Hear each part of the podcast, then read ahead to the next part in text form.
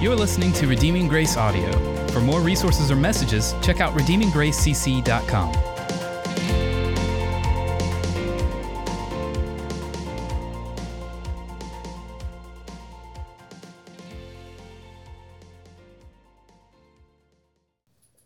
Ants are absolutely wild.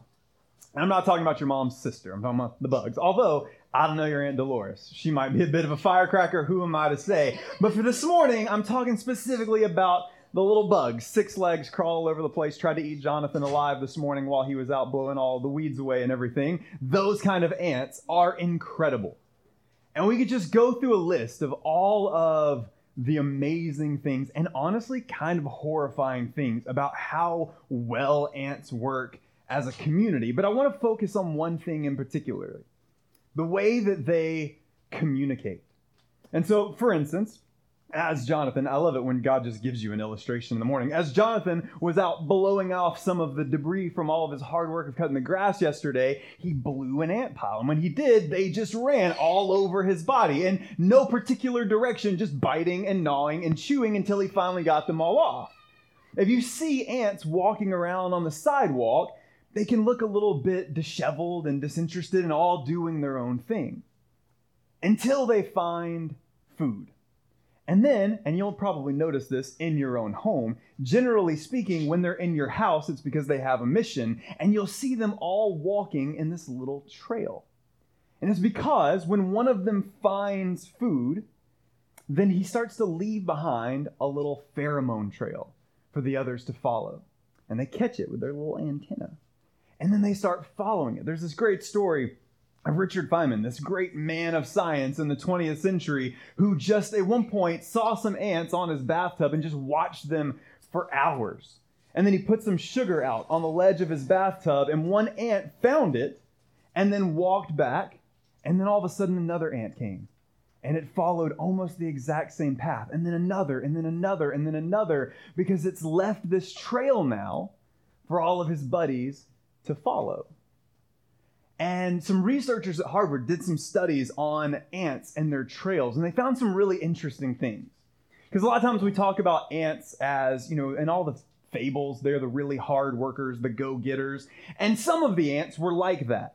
Some of them marched with a lot of aggression and determination to get the food and go back. Some of them took their time and got there a little more slowly. Some of them wandered from the trail a little bit, but just kind of made their way there over time. And so there were some slacker ants and some go getter ants.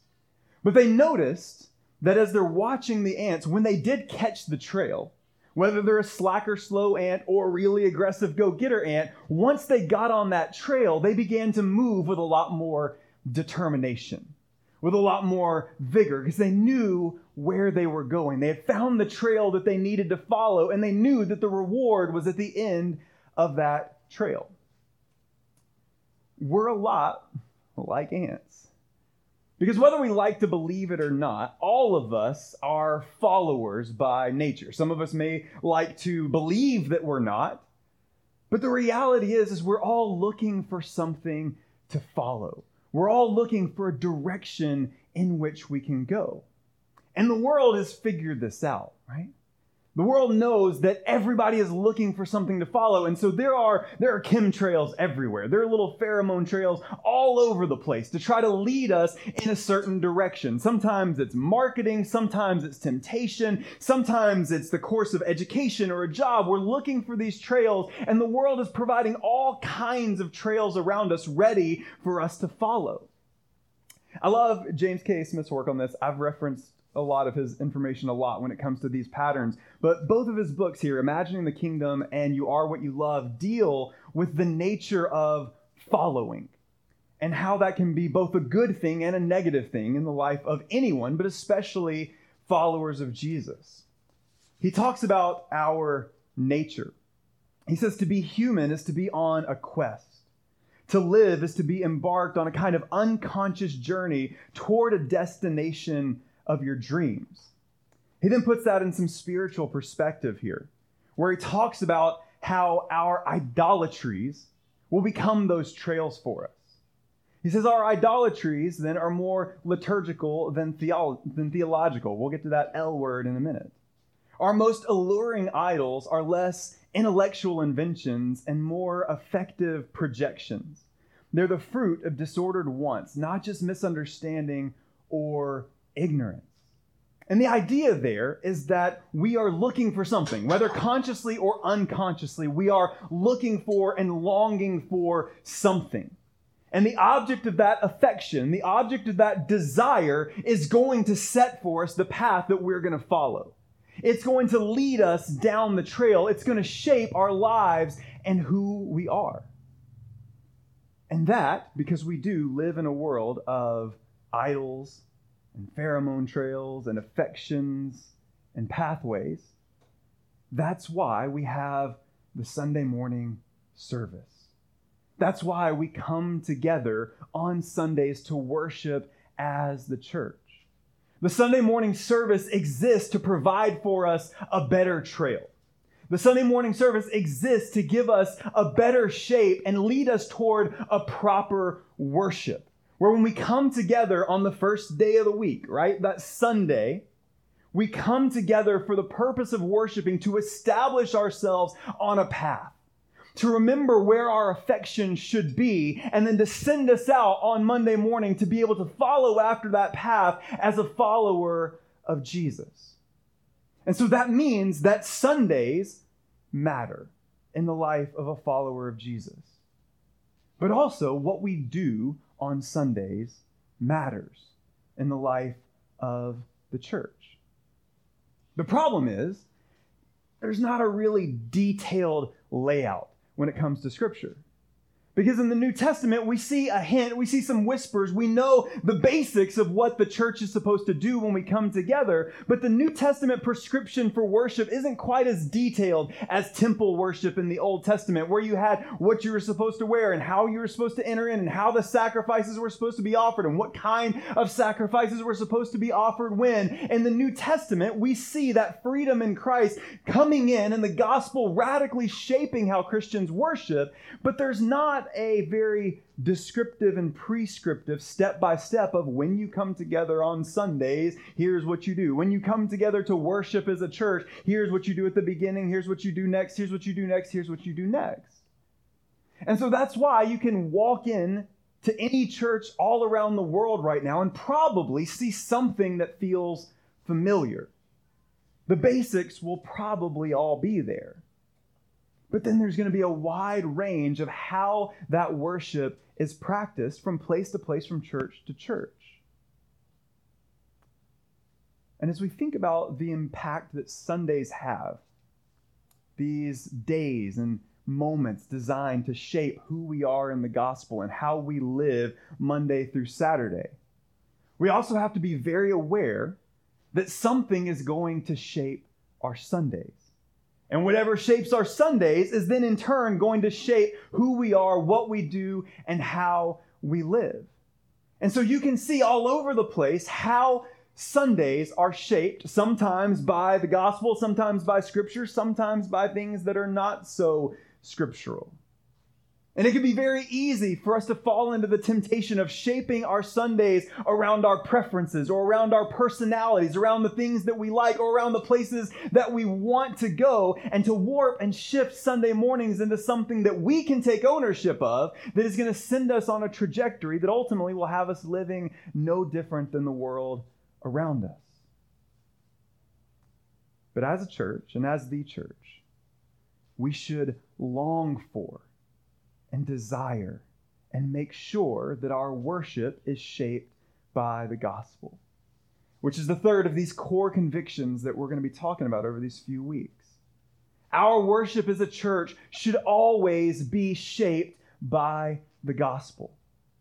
And when we think about what's supposed to be accomplished on Sunday mornings, I think there are a few things that Scripture teaches us that are important when the church comes together the first thing that should happen is that Yahweh should be glorified. The primary reason that we get together is to worship God as a church, to lift up the name of Jesus in spirit and truth, to proclaim the goodness of his spirit, to worship God with absolutely everything that we have. The second thing that should happen is that the church should be equipped. That we should be able to come in to church as believers in Christ, be encouraged by one another, be challenged by the gospel, be rebuked if necessary, come in and not only worship, but to be met with the confession and all of the things that we do, and then be sent out each and every Sunday better equipped for kingdom ministry than when we came in. Sunday morning is first and foremost for God, and second, it's for the church and the equipping of the church. And then it's for the sake of evangelism. Because we do have unbelievers who walk into our churches each and every week. And so every single Sunday, the gospel should be present. And the gospel should be clearly articulated so that not only are followers of Jesus changed and shaped by the gospel each week, but if anyone happens to be in our midst who is not a follower of Jesus, then they would know clearly the power of the gospel. But those things should happen in that order. That primarily God is glorified and worshiped. Then that the church is strengthened and equipped, and then the evangelism happens. And so we can ask questions each and every Sunday to say, are we doing what we're supposed to be doing each and every week? Is our focus in the right place? Is our worship, in fact, shaped by the gospel? Each and every Sunday, we should be able to walk out of here and ask the question Was God praised? Was the name of Jesus lifted up? Was the Spirit magnified? Did we come together? And was Jesus the center of everything that we did? And was His worship, was glorifying His name the centerpiece of why we came together? If it's yes, then we did a good job there. If it's no, then we need to rethink where our affections are, who we're worshiping, and why we're even coming together. Then we need to ask is the church equipped? Am I leaving here better prepared for gospel ministry than when I came in? Is our church being bolstered up for the purpose of kingdom growth and multiplication for the sake of Jesus Christ? Do I know Christ more? Do I know his word more? Am I empowered to ministry? Am I being sent out of this place to go and make disciples of all nations? If the answer is yes, then we're moving in the right direction. If the answer is no, then we need to ask some serious questions about why our church isn't growing in wisdom and isn't growing in the giftedness to be on call and on mission for the gospel. And then we need to ask is the gospel proclaimed? Was the good news that Christ has died, Christ has risen, and Christ will come again, echoing off the walls of our church. Do we teach and believe? Are we proclaiming that while we were yet sinners, Christ died for us? Are we calling for repentance into belief for the sake of salvation? If the answer is no, then we need to make sure that we do not leave this place without the gospel being proclaimed in word and in deed. These are the things that are priorities. These are the things that are important as the church comes together. And so we need to ask how do these priorities then shape our worship together? And how does our service then shape us?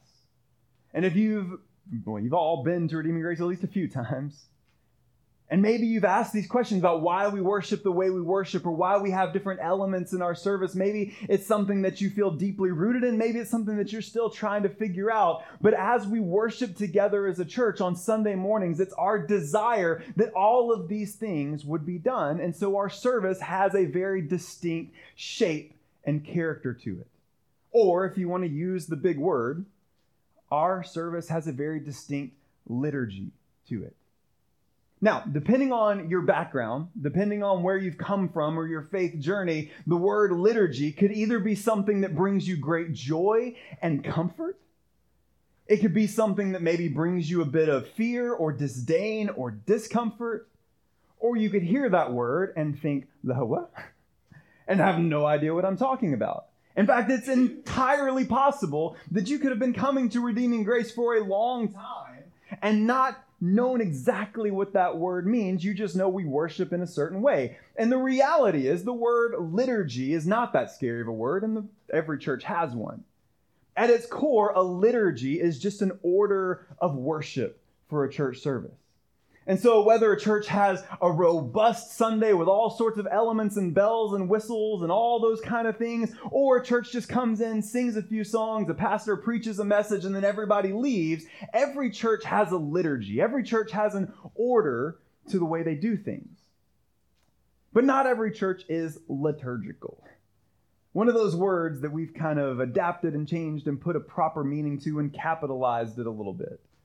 And so, generally, when you think of a liturgical church or a church with a more liturgical worship, you think of a worship practice that is a bit more robust. That there are a lot of different elements and parts to the service that are all in a very clear direction. A lot of times, many of these elements are repetitious. Many of these elements come from pre written services or standards or creeds. And all of these things are incorporated into the Sunday morning worship service. And at Redeeming Grace, since the very beginning, this has been one of the things that has been a marker in our worship and our practice. It doesn't mean we're the most liturgical church in the world. You can go down the street and find churches that are far more liturgical. You can find churches that are far less. But we've decided from the very beginning that we wanted our worship service to be structured in a way that just points to Jesus in every aspect.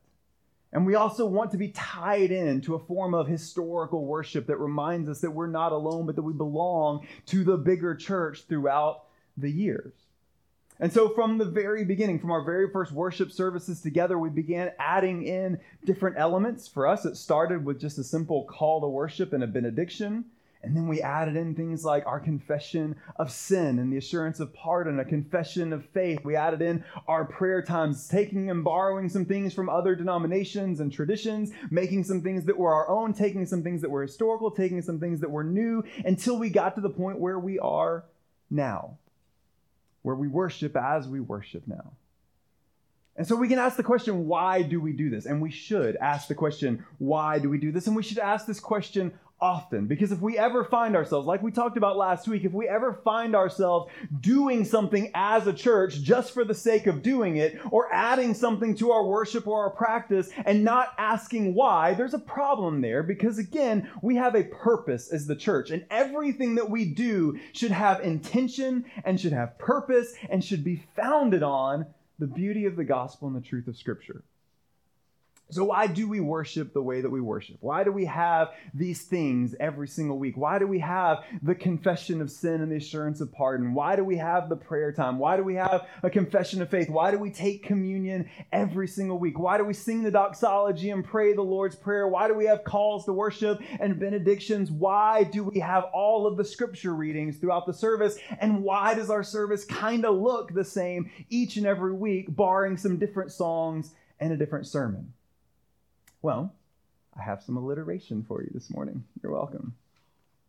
The first is we worship this way because it provides focus.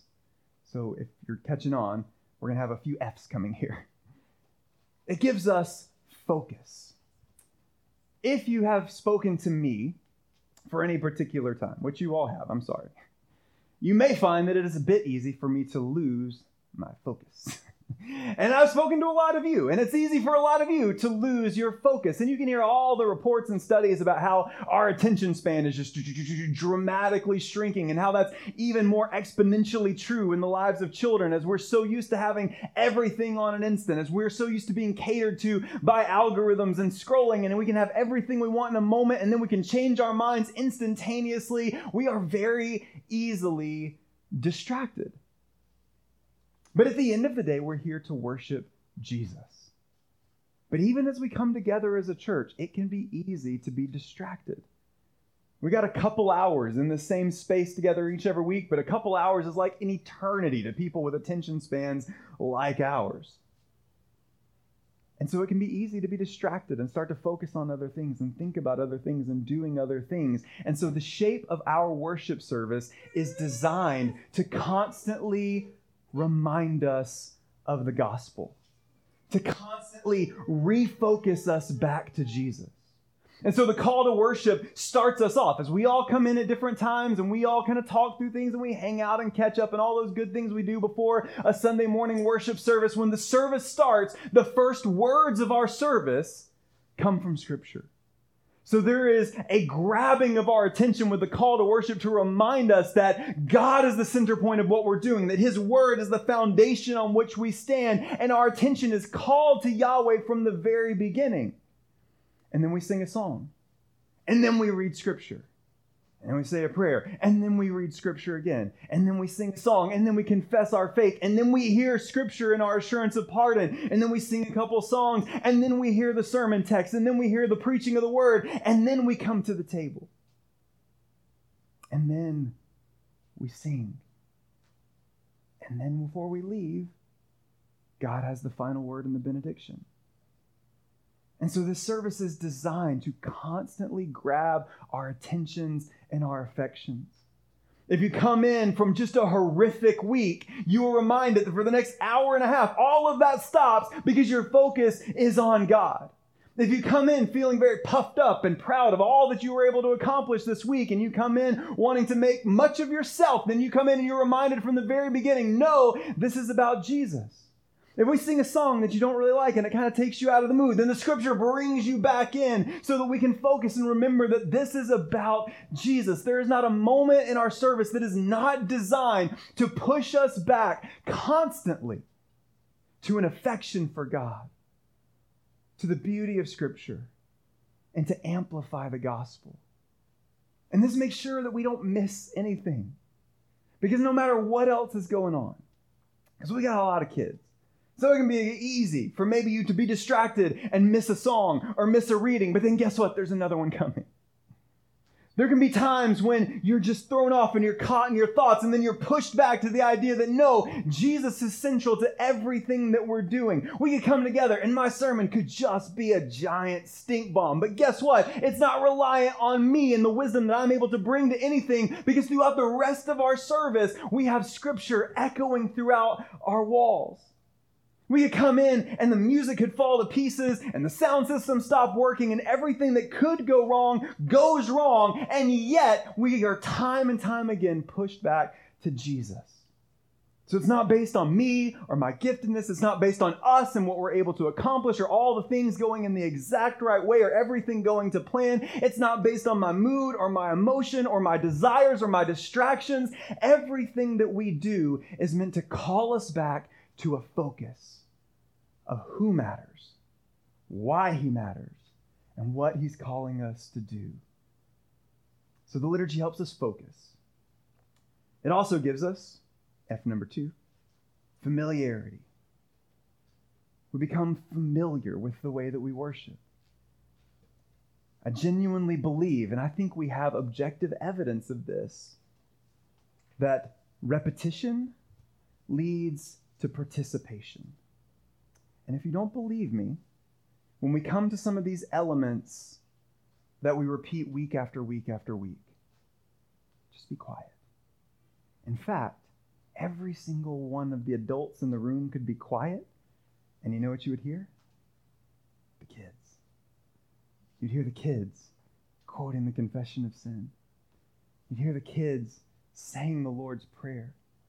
You'd hear the tiniest of our little children singing the doxology. Sometimes you can hear them even when they're over there. The doxology starts and they just start singing. Why? Because they know it. And that familiarity is an invitation for our kids to participate.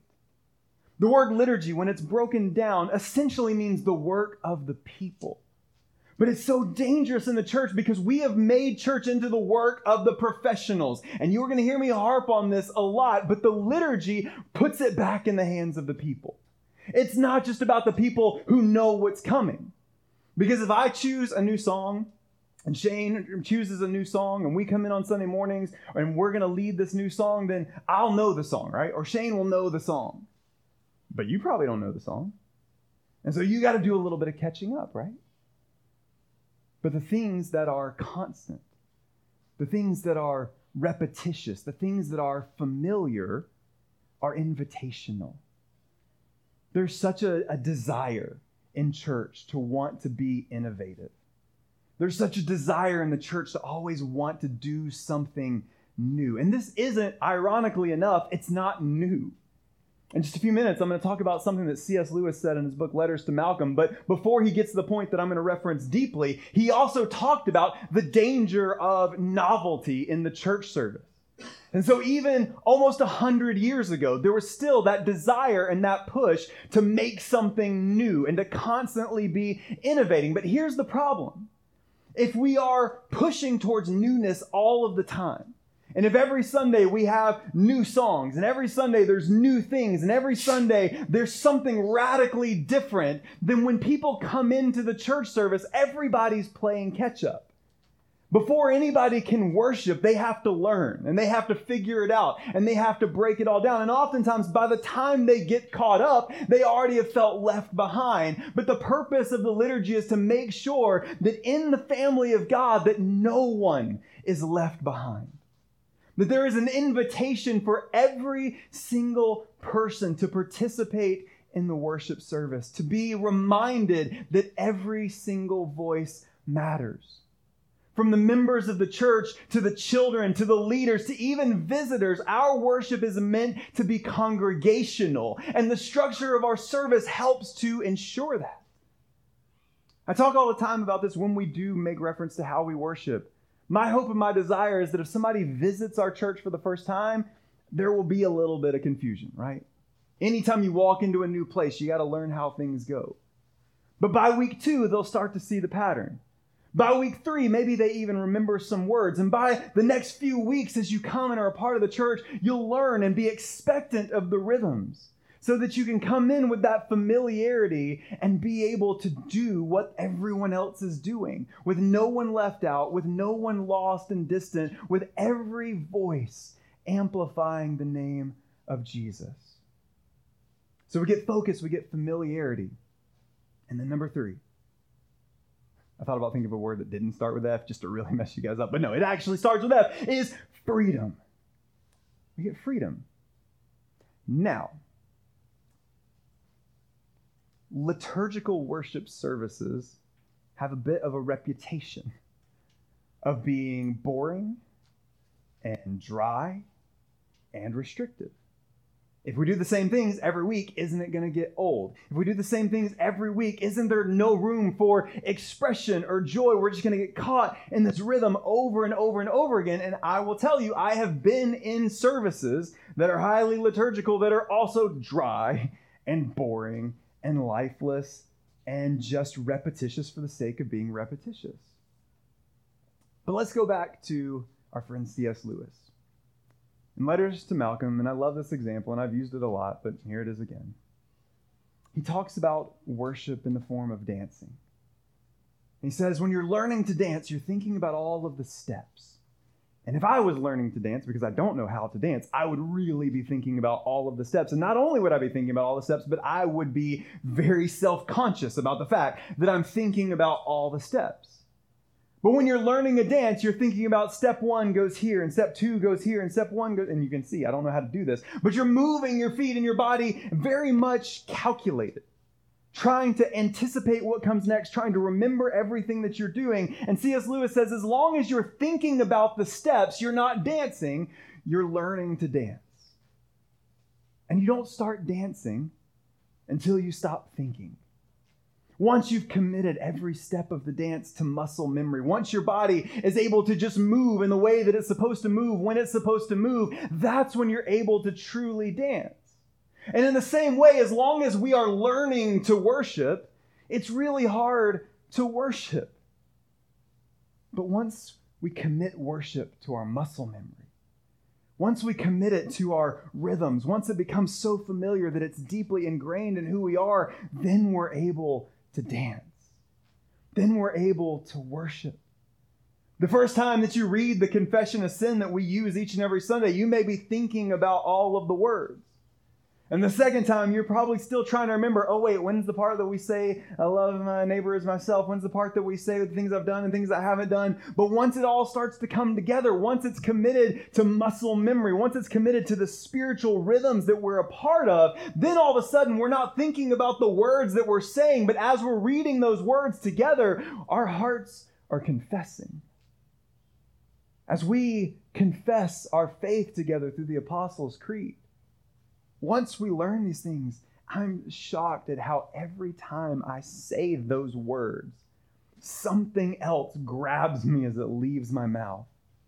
And I can be left in awe of the fact that I believe in this church that God has created.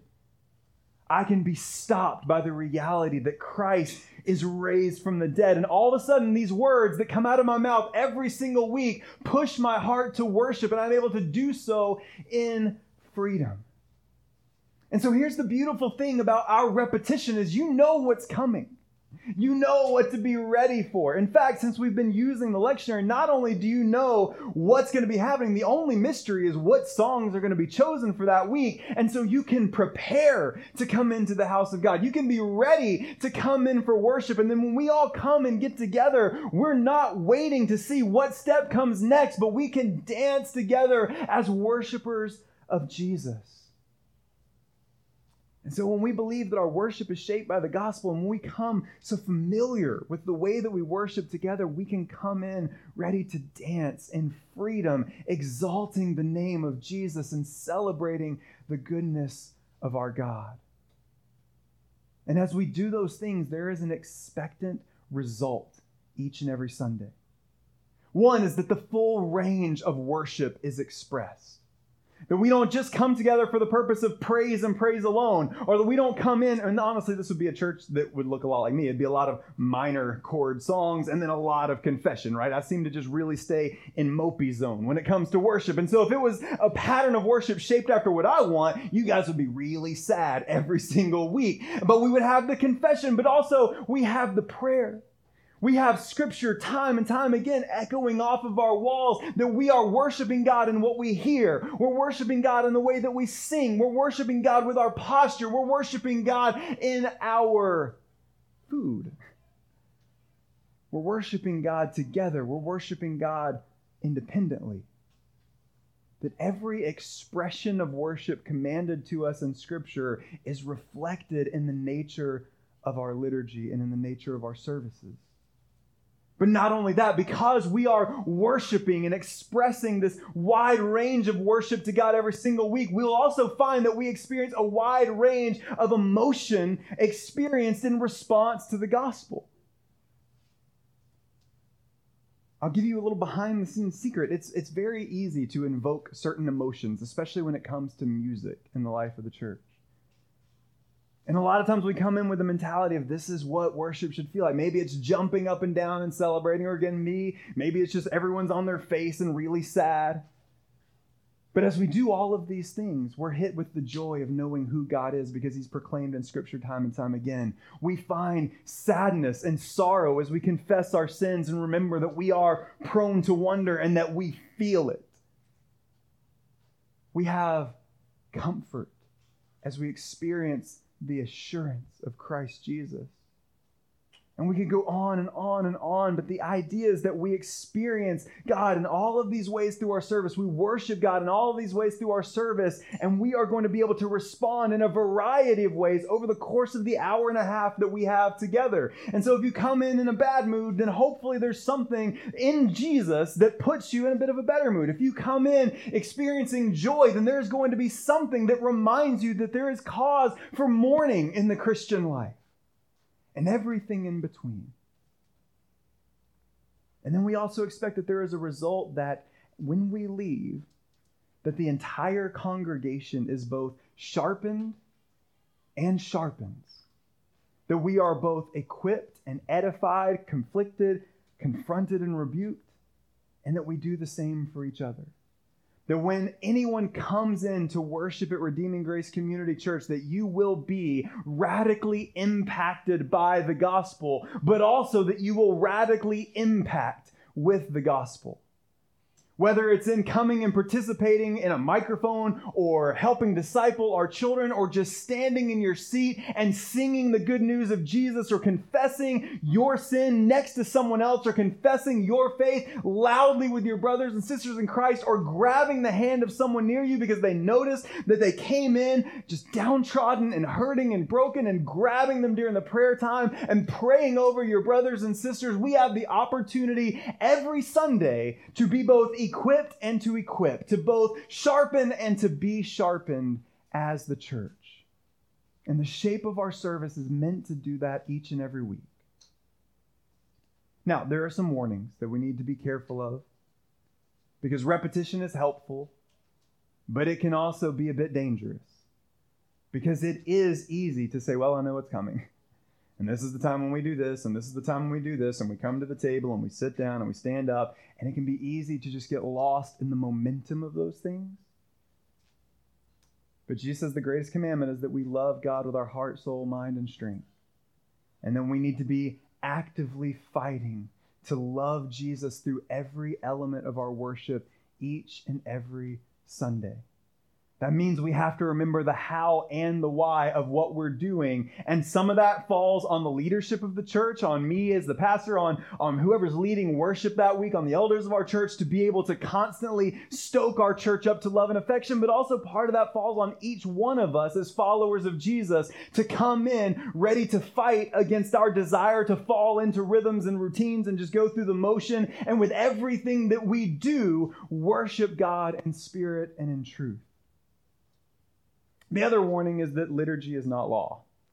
And this is something that honestly I struggle with a lot and something that has especially hit me the last couple weeks when we started I was started using the lectionary what in November this year at the beginning of Advent we started using the Revised Common Lectionary to inform our passages of scripture and also what sermon text is going to be used each week I've really loved doing that and getting to have that as a part of our lifeblood as the church but then when Michael and Shane and I sat down and we're talking about how we wanted to roll out these core convictions, and we came to the decision that it needed to be done on a Sunday morning, I was very uncomfortable because the lectionary had already become law. And the idea of not preaching rooted out of one single text is uh, uncomfortable for me, but also the fact that we had all of this planned out and now we're not doing what was planned out is hard to wrap my mind around. And so the lectionary, the liturgy is not law. And if we get together for a worship night and we just sing, that's worship. If we forget something or we change the structure of the service one day, that's we can't be completely dependent on these rhythms for the sake of worship. They are a tool, they are a pathway, they are a trail meant to push us in the right direction. They must really like that point. And I know, I know this. Is, I told you last week when I don't have a root text like this, we're gonna go for a long time. But we're feeding you today, so hang tight, because I do think we need to stop and take a moment to think about one other aspect of our worship, and a really important one. One that sometimes is so important that it just co-opts the entire word worship, right? Because when you think about a Sunday morning service, a lot of times we divide it up into two sections. There's the worship time and then there's the sermon time. And that's not really how things work. Worship is everything we do together, but the music is a really important part of worship. And the songs that we sing are crucial. And I have, I'm not going to read them all because I told you I've gone very long, but I have just eight pages here of verses about singing things like make a joyful noise to the lord all the earth. Serve the lord with gladness. Come into his presence with singing. Oh come let us sing to the lord. Let us make a joyful noise to the rock of our salvation. Praise the lord for it is good to sing praises to our god. You can see over and over and over again there are so many calls for the people of God in both the Old Testament and the New Testament to make singing a regular and primary part of the way that we worship God. In fact, we know in Zephaniah, I love this, it says, The Lord your God is in your midst, a mighty one who will save. He will rejoice over you with gladness, He will quiet you by His love, He will exult over you with loud singing. Our God sings, and He calls us to sing to Him and to make our praises known in the songs that we sing. And so, singing is a crucial part of not just who we are on Sunday mornings, but should be a part of our regular life together as followers of Jesus. And when Paul talks about singing in both Ephesians and Colossians, he teaches us a little bit about the songs that we sing. In Colossians 3:16 he says, "Let the word of Christ dwell in you richly, teaching and admonishing one another in all wisdom." So there's the foundation, right? Our foundation is scripture. And so everything that we do is dedicated to the apostles' teaching. It's dedicated to the gospel. It's dedicated to scripture. And as the word of Christ dwells in us richly, then Paul tells us that we should sing psalms and hymns and spiritual songs with thankfulness in your hearts to God. In Ephesians, he says, addressing one another in psalms and hymns and spiritual songs, singing and making melody to the Lord with your heart. You can find arguments in a few different directions here on if Paul is giving us three classifications of songs or not. But I do think this language is really helpful in the way that we choose songs and in the songs that we sing as a church. We can look at Psalms as quite literally Psalms. Don't forget, our Bible is a songbook.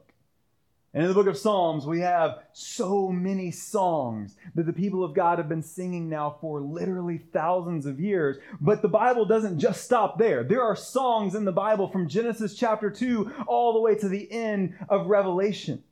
And so we can sing scripture together. If our foundation is scripture and if our worship is shaped by the gospel, then the gospel and the word should be present in the songs that we sing.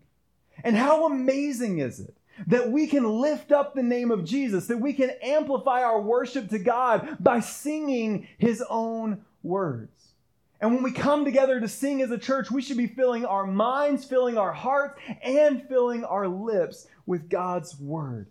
And it should be constantly present in the songs that we sing. Paul talks about hymns. And we could talk a lot about what defines or doesn't define a hymn from content or from musical composition. But I think the easiest way to think about hymns are these doctrinally rich, very structured songs of worship. And hymns, particularly the traditional hymns of our faith, have had a really big impact in my life. Stephanie and I talk about this all the time. We were talking before the worship service. Uh, Michael and Peter and Jonathan and I were talking about just the songs and the kind of songs that we sing. And one of the things that Stephanie and I have said that throughout our lives and from the different places from which we came, both of us feel very strongly that we were catechized by the hymns, that we were taught by the hymns that my doctrine and my theology didn't come so much from sermons that I've heard or things that I read, but from the hymns in which I was raised, singing songs deeply rooted in biblical doctrine and in sound teaching. And these hymns that we sing, these more wordy, doctrinally rich, and structured songs, are meant to both exalt and to equip. The songs that we sing disciple us as much as they express. And that's why part of the church's role is to gatekeep the songs we sing a little bit. Because the songs that we sing matter. And the things that we say together as a church matters. And I think there should be real fear in using songs that either express something contrary to Scripture or express nothing at all, and deeply rooting our people in our faith in songs that don't get us to the core of who we are, because we are going to be shaped by the songs we sing. And our children are going to be shaped by the songs that we sing. And so we need songs that are doctrinally rich, that express the beautiful truths of sound theology and good teaching, so that one, we can be sure that we are worshiping in a proper manner, but two, that we are equipping and teaching ourselves the good news of the gospel. Then Paul talks about spiritual songs.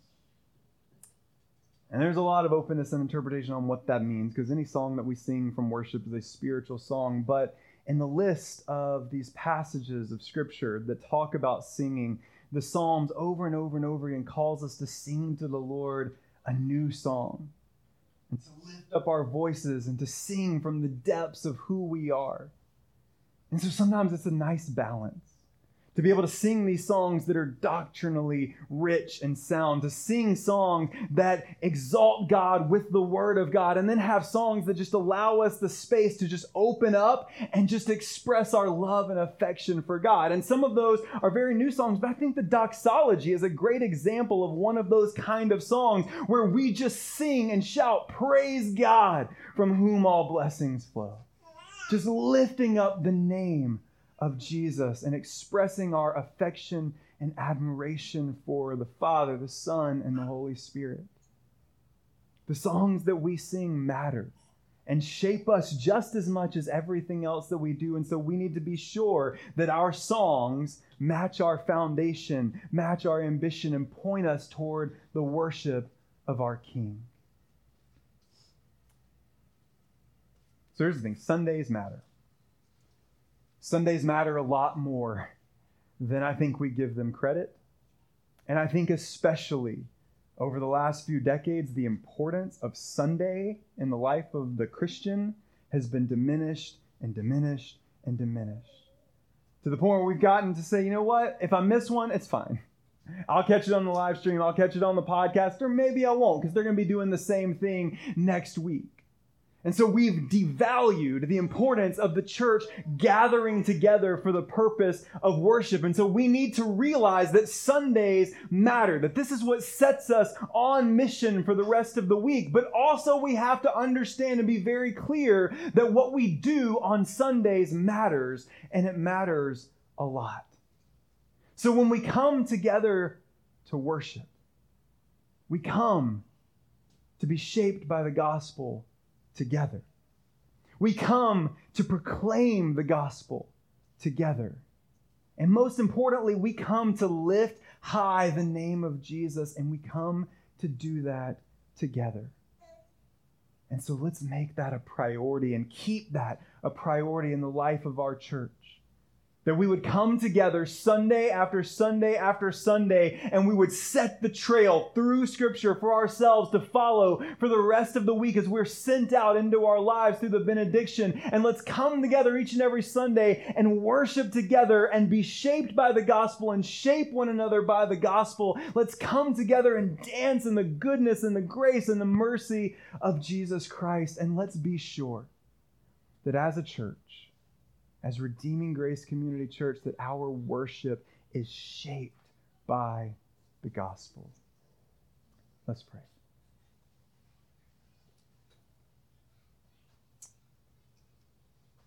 Almighty God, there is no other name that we want to lift up when we come together but yours. There's no other affection that we want to have. There's no other path that we want to walk. God, there is something beautiful and supernatural about when your church comes together for worship. So forgive us for how we can often devalue that or take it lightly.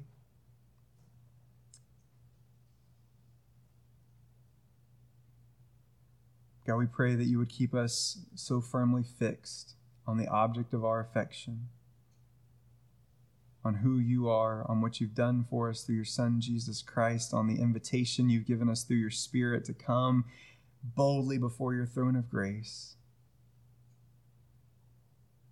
And that we would have purpose and meaning in everything that we do as we gather together as the church. That your word would be both our foundation and our driving force. That we would worship you with every possible expression that you've given us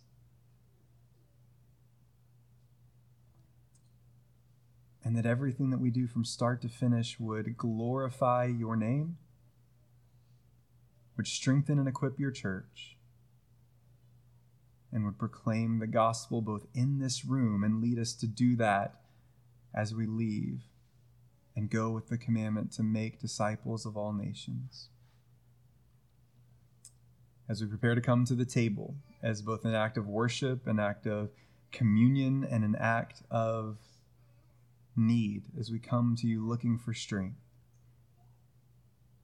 We pray that you would bind us together as one family, as one church, that you would remind us of our unity with the church all over the world gathering together today, and that you would remind us of the gospel that Christ was broken and bled and died for us so that we could be your sons and your daughters. We pray all this in Jesus' name. Amen.